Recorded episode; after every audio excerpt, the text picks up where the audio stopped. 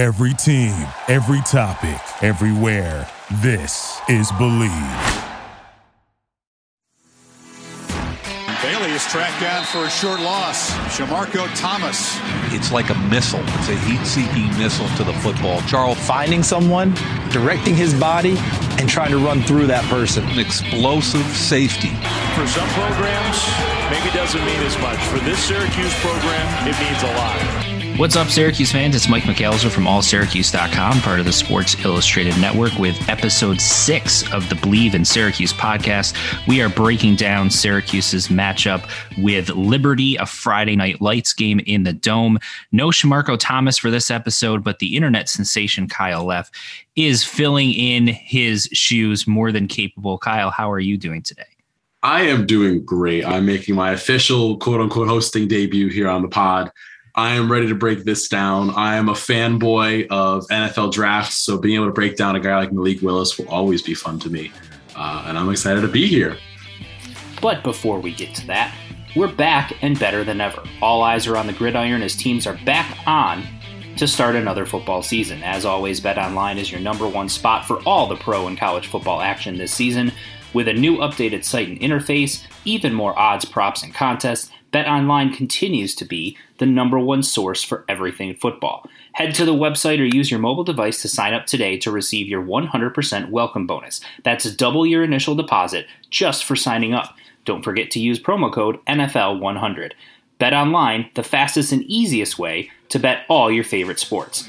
BetOnline, your online sportsbook experts.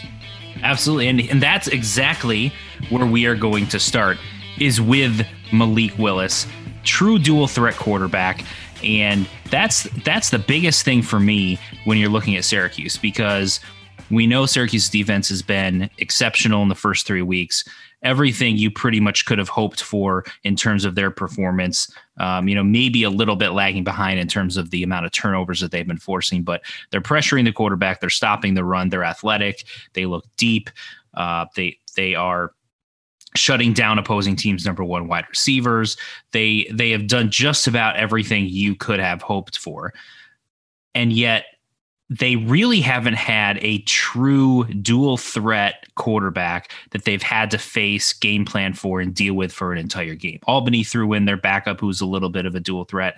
Uh, but again it's it's albany. It's a completely different animal. Now you've got malik willis who not only is a dual threat but he's one of the best dual threats in the country. And as, as an NFL draft guy, you know, he is projected to be a high first round draft pick. He's in the discussion to go in the top 10. Some are looking at him with a big year, potentially being in the discussion for the number one overall pick.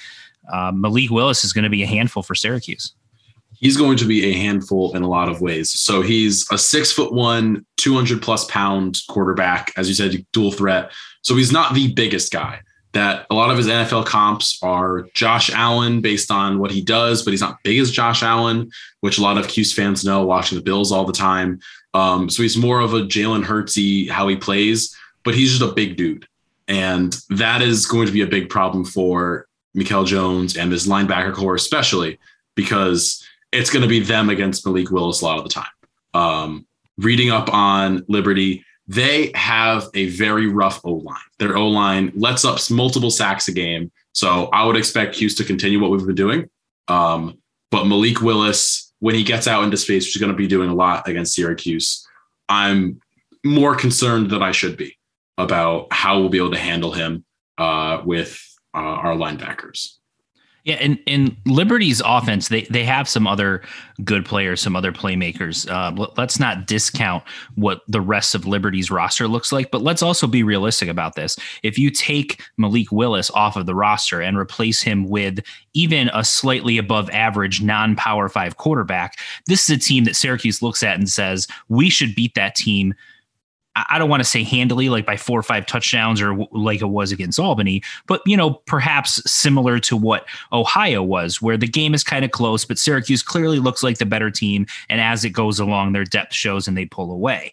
But we know that that quarterback is perhaps the most important position in all of sports and can make the biggest impact of any position in all of sports and that's the difference here is you take you know an above average roster for a non-power five team overall, and then add an elite quarterback to it.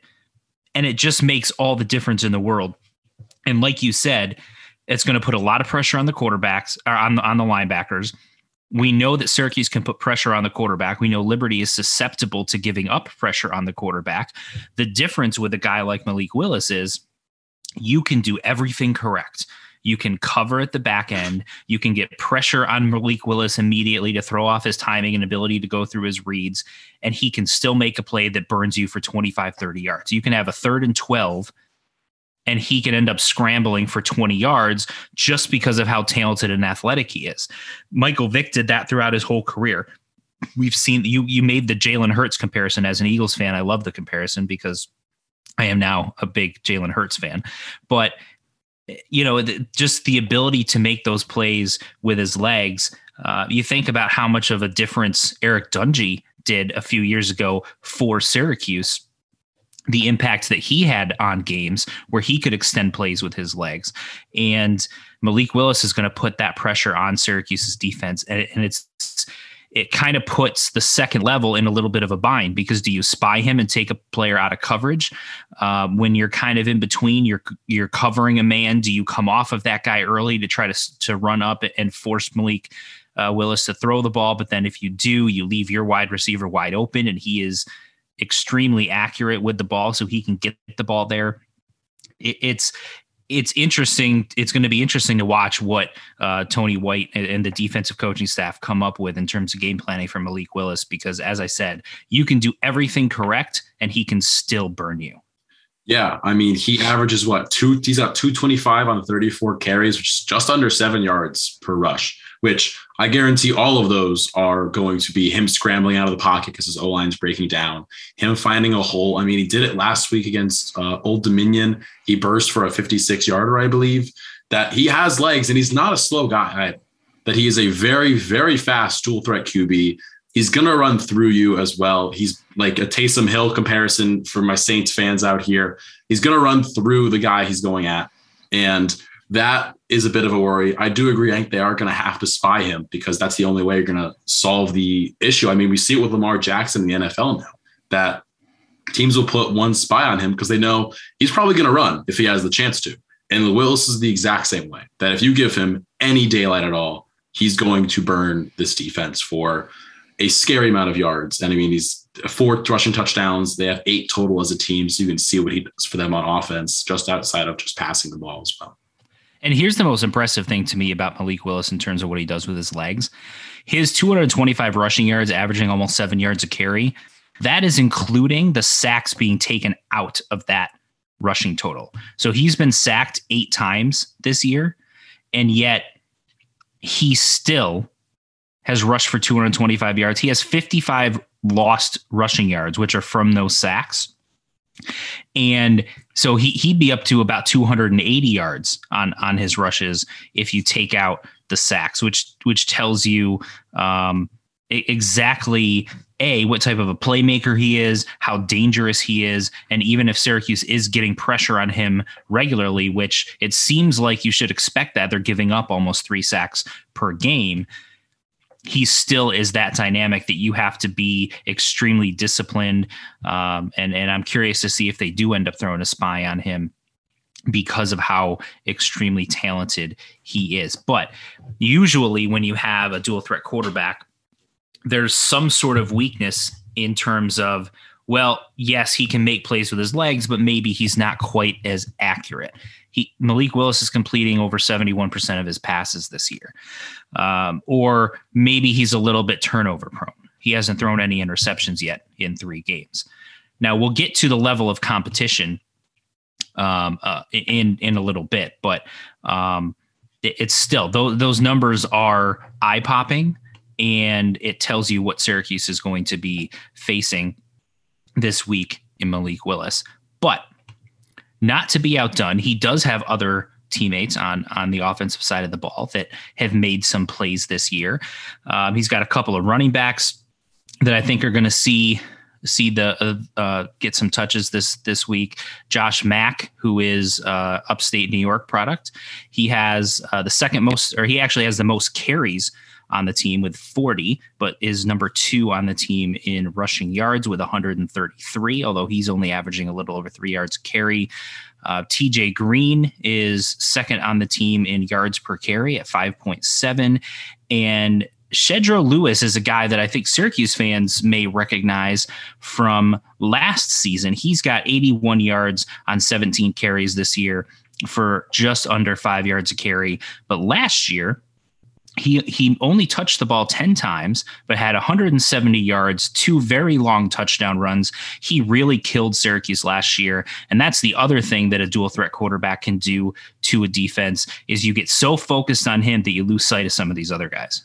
Yeah. And i mean again you just said how well Shedro Louis did last year. Two of those runs as we discussed before the episode one was 75 yards one was 57 yards. He's got speed. He has speed to kill and that is what's going to hurt this defense.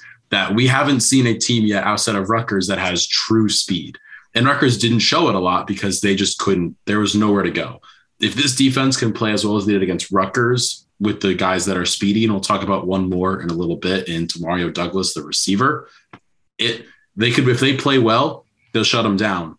But if, if the tape of last year is any indication, that is not the case against Louis, against this entire Liberty offense. And as you said, Malik Willis makes this a lot easier for all of them running wise. That at some point, this Syracuse defense has to get worn out from the rush. That at some point, they're going to get exhausted. And if any team is going to exhaust a D line and a defense from the rush, it's going to be this Liberty team. Absolutely. Now here's here's the the positive for Syracuse when comparing to last year's team. They are much less hurt. They are much more healthy than they were last season when they played Liberty. Um, in that game, they didn't have Andre Cisco. Uh, Trill Williams was not nearly 100%. They did have Garrett Williams and uh, Ife Melifonwu, but uh, they were scrambling at the safety position. They had a bunch of true freshmen playing in essentially, um, you know, their their first action of their college career. Now they've got a transfer back there and Jason Simmons, who's got some experience. Those freshmen are now, even though they're still freshmen, they're actually sophomore because of that extra COVID year. Um, and, and so you've got that experience back there. I think that will help them quite a bit in this game. Exciting news. The Bleav in Syracuse podcast is partnering with PlayActionPools.com this season to bring some interactive fun to the sport we love most. You'll be able to get in on the action with our PlayActionPools.com Football Pick'em Challenge, which is open to everyone. Here's how it works. Sign up for the contest Bleav Football Pick'em at PlayActionPools.com and then get your picks in each week. We're going to select the 10 highest profile games of the week between NFL and college football. Whoever gets the most picks correct each week will win a pair of electric sunglasses and a pair of DC shoes. Again, go to playactionpools.com and sign up for the contest Bleav, that's B L E A V, Football Pick'em. And if you plan on hosting your own football contests, go to playactionpool.com today. They've got Survivor, Pick'em, as well as a cool sports book style concept called Build Your Bankroll. PlayActionPools.com, your new home for all your office sports pools. But you know the the the rushing point I think is interesting too. Syracuse last year, despite the fact that the defense did force a lot of turnovers, they still were gashed in different areas for a variety of reasons. Injuries playing a part of that as well, but they gave up a lot of big plays. We haven't seen that this year so far. In 2021, Syracuse is only allowing 63.7 yards per game on the ground, and players opposing players are only averaging 1.8 yards per attempt. That's huge. And so, as to your point, Syracuse shut down Rutgers' rushing attack. It's obviously a different quarterback this week because you've got that dual threat nature, as as we've discussed. You're noticing a theme here, but um, if Syracuse can shut down the other guys in the rushing attack, and that even if Malik Malik Willis has a pretty good game against you on the ground, you know, 50, 60, 70 yards. If you shut down the other guy so that they're not having success, you try to make their offense one-dimensional, that's going to play a huge role in this game. So I think shutting down those running backs is going to be critical for Syracuse. Now I want to get to the other guy you mentioned. He was he was the guy that kind of stood out to me is Demario Douglas. You look at his frame, you know, he's 5'8, it doesn't it's not really that impressive, but he's kind of one of these water bug guys, right? The the guy you can throw the quick screen to, but he's hard to see because he, he's on this on the smaller side, can but can take a short pass and turn it into a chunk gain or even take it to the house. He is the team's number one wide receiving uh, number one receiving option without a doubt. He has 16 catches on the season. It's more than double the next closest receiver. 185 yards also leads the team. Two touchdowns is also tied for the team lead. Now, his long on the season is only 35 yards, but don't let that fool you. He is a guy that can burn you because of his speed. I, I think Demario Douglas is going to put a lot of pressure on the Syracuse secondary. I think it will too, but, and this is the big but here Garrett Williams and Duce Chestnut can shut down a receiver. That is the biggest thing we've seen so far this year. We saw it against Rutgers with all their guys. They shut them down. Garrett Williams is a legitimate draft pick cornerback.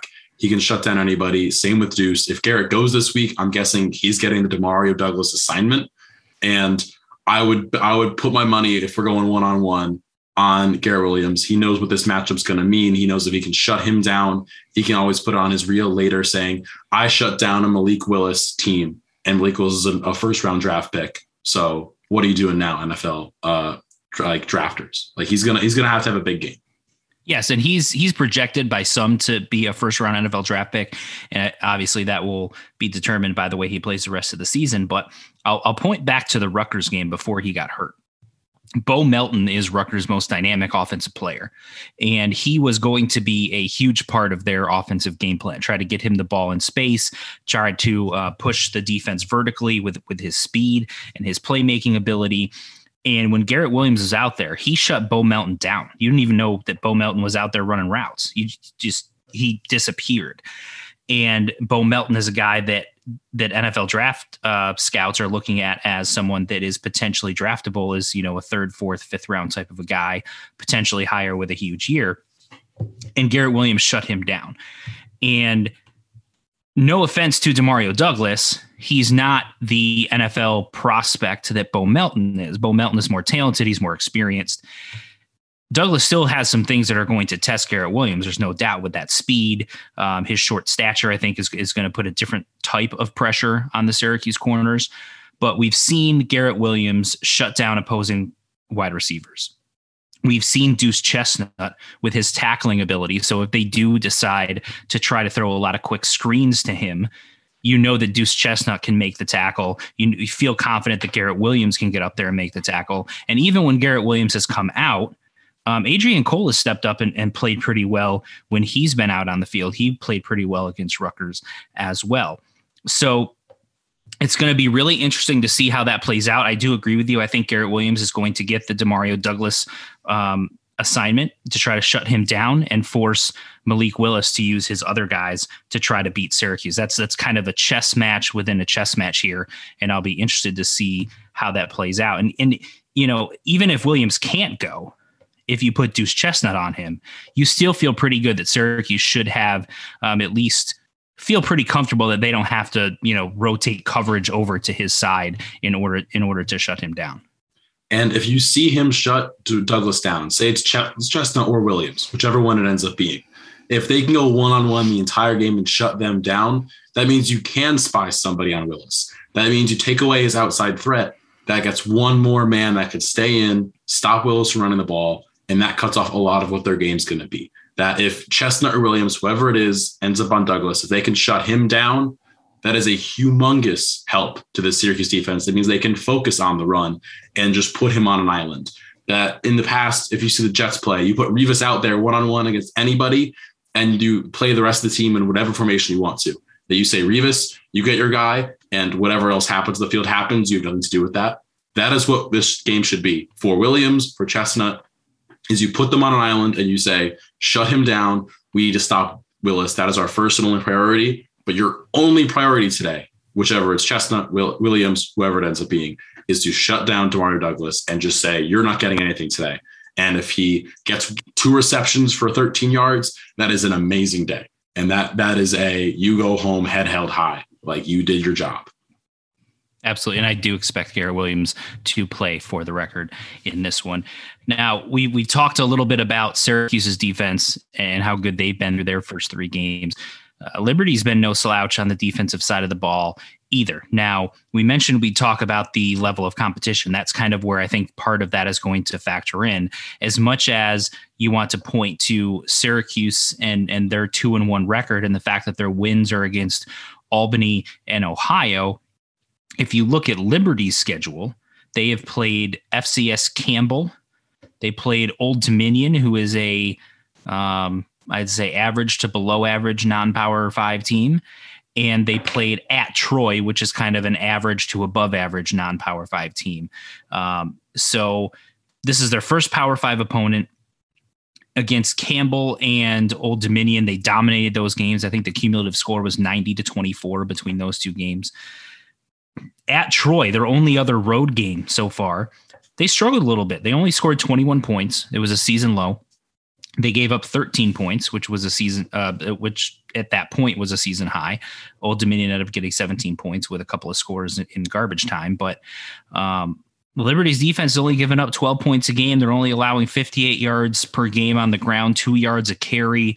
They've forced five turnovers on the season um, in, in three games. They're doing a little bit of everything. They've got 10 sacks as a unit. So they're pressuring the quarterback, they're turning the ball over, and they're not allowing uh, big plays or, or success on the ground. I, I think Liberty's defense is going to be interesting to see how the little chess match between a defense that's been good but hasn't played anybody and an offense that um, has had in Syracuse that's had its share of struggles as well. Yeah, I mean, we're gonna have to see how that works because uh, Liberty's top tackler is Storey Jackson. They're they're one of their linebackers. He's been he's played real well this year. Uh, their DT Kendi Charles had four sacks so far. He had three last week against Old Dominion, uh, which is by all means a very strange game in general. I mean, again, as we've said, Troy was the only real matchup they have had so far. Um, but we'll have to see kind of how that chess match works. If Storey Jackson can do what he's been doing at Syracuse offense, it's going to be a rough day. We've seen a team with a good linebacker has stopped Syracuse before, and I'm scared it's going to do it again. Uh, Scruggs and Thomas uh, out back as the safeties, both strong tacklers, second and third on the team in tackles.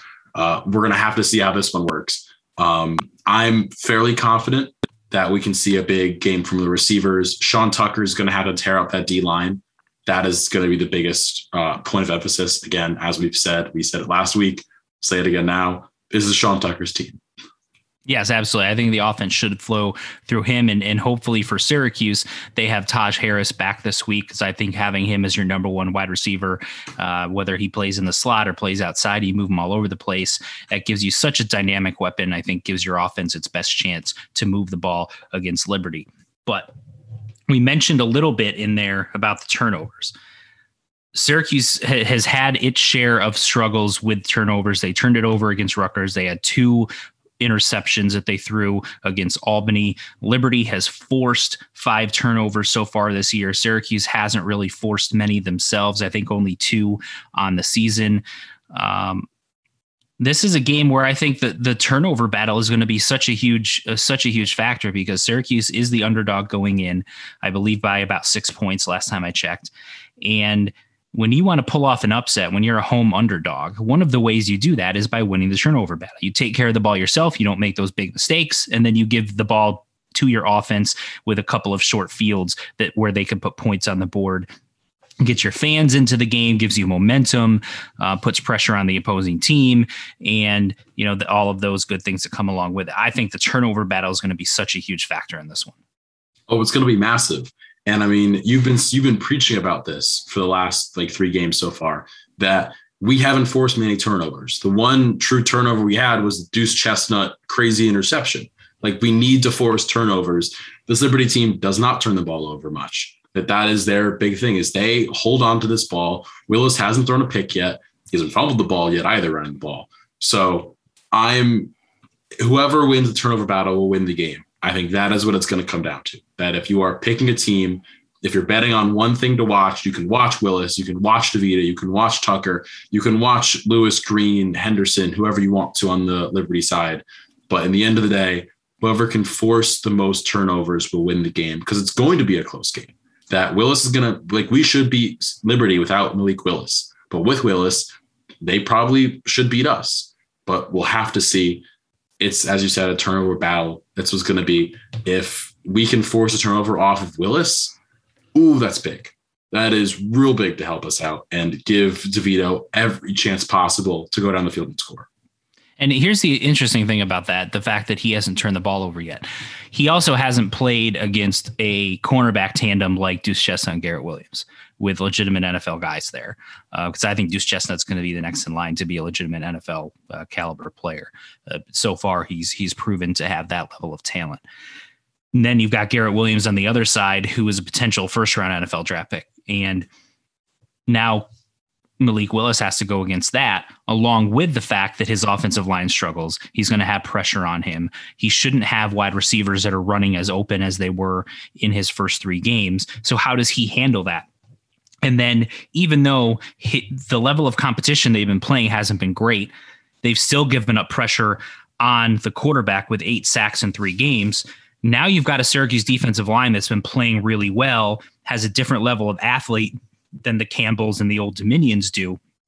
Now is it easier for Malik Willis to hold on to the ball? Those are kind of some interesting things when he gets hit, how all of that plays out. And Syracuse has done a nice job, even though I think they've only recovered one fumble. They have forced quite a bit of them when they've gotten to the quarterback. So that's that's something to keep an eye on.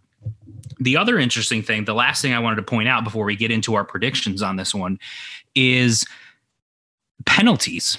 This was something we talked about in the Albany game where Syracuse had 16 penalties for 164 yards. Both were, were program records. The 16 penalties tied a program record. The 164 penalty yards set a program record.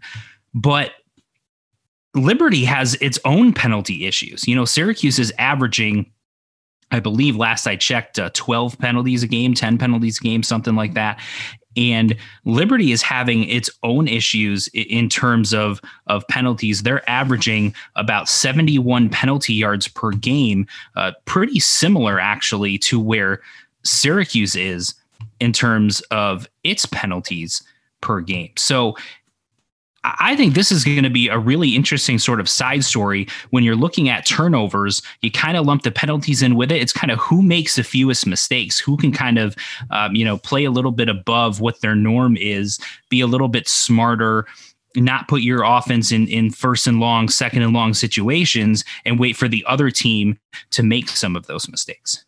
And something we've harped on a bit today is getting to Malik Willis the pressure. That if you see this D line start pressuring Willis a lot more often. They're getting the jump on the O line, they're getting past them. The O line might get a little bit more jumpy. And then they're going to be like, I got to get one extra step on this guy, whoever's coming off the edge, whoever's coming up the middle. And they're going to start moving early.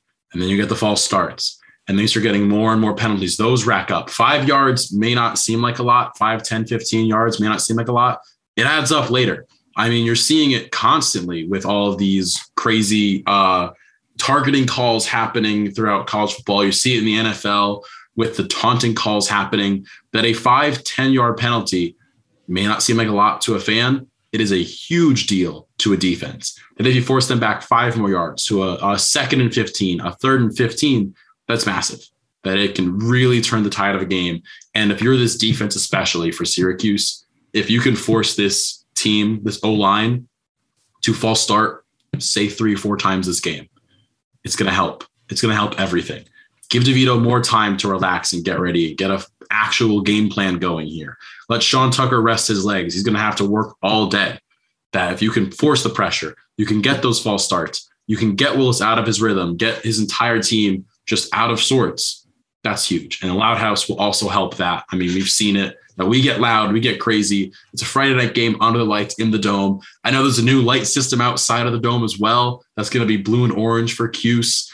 I cannot wait to see what the environment is like for this game, and I am fully expecting multiple penalties. I mean, I'm I'm hoping for eight to ten penalties on Liberty, but as you said, we can't, we shouldn't have the same amount of penalties. That if we do, it's not good for us. No, Syracuse has to correct that for sure. But to your point about the crowd, you know, you start getting one or two false start penalties, starts getting in their head, and then the crowd gets louder, and then you know they're all thinking about let's make sure that we don't false start, and so then you have one of two scenarios where one you either end up compounding the problem by false starting more because you're thinking about it so much, or you're a half a step late in terms of getting out of your stance when the ball is snapped, which gives Syracuse's defensive line an even bigger advantage. And then you've got the crowd yelling, and can they communicate well? Are they changing a protection? Someone misses an assignment.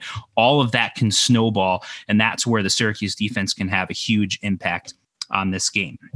Let's wrap it up with this, though. We'll get into our predictions for Syracuse versus Liberty. Kyle, I want to start with you. What is your prediction for who's going to win and what the final score is going to be?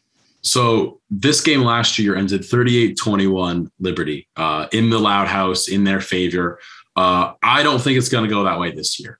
I think we are going to pull it out. I think again, as we've been saying, a lot of things we need a lot of things to go right but this team can make those things go right on their own. It's not just a we're hoping for Liberty to mess up or them to do this or that, the other. It's we are good enough to do these things.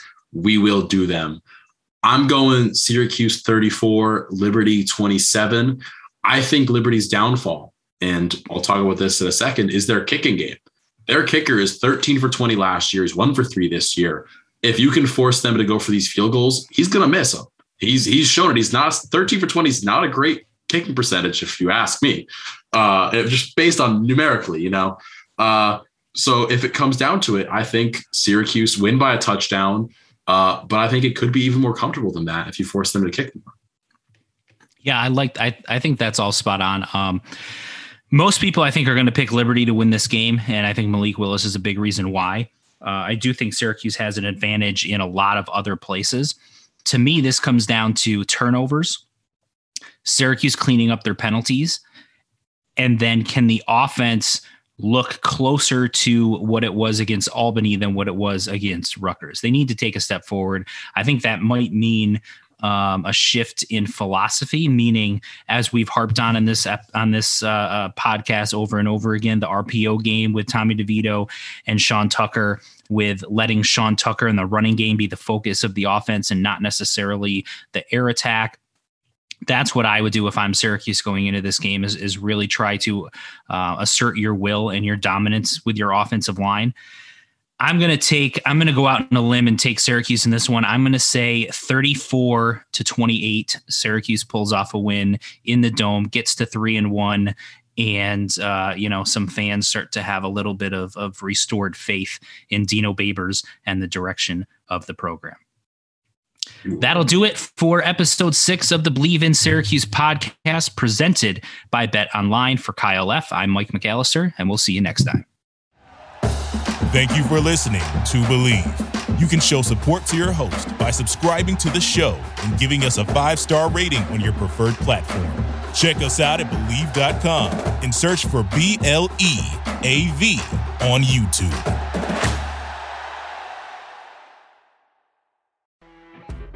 You know, when you're listening to a true crime story that has an unbelievable plot twist that makes you stop in your tracks? That's what our podcast, People Are the Worst, brings you with each episode. I'm Rachel. And I'm Rebecca. We're identical twins who love true crime cases that make you say, didn't see that coming, and we hate the people responsible for them. Listen to People Are the Worst now on Apple, Spotify, or wherever you get your podcasts.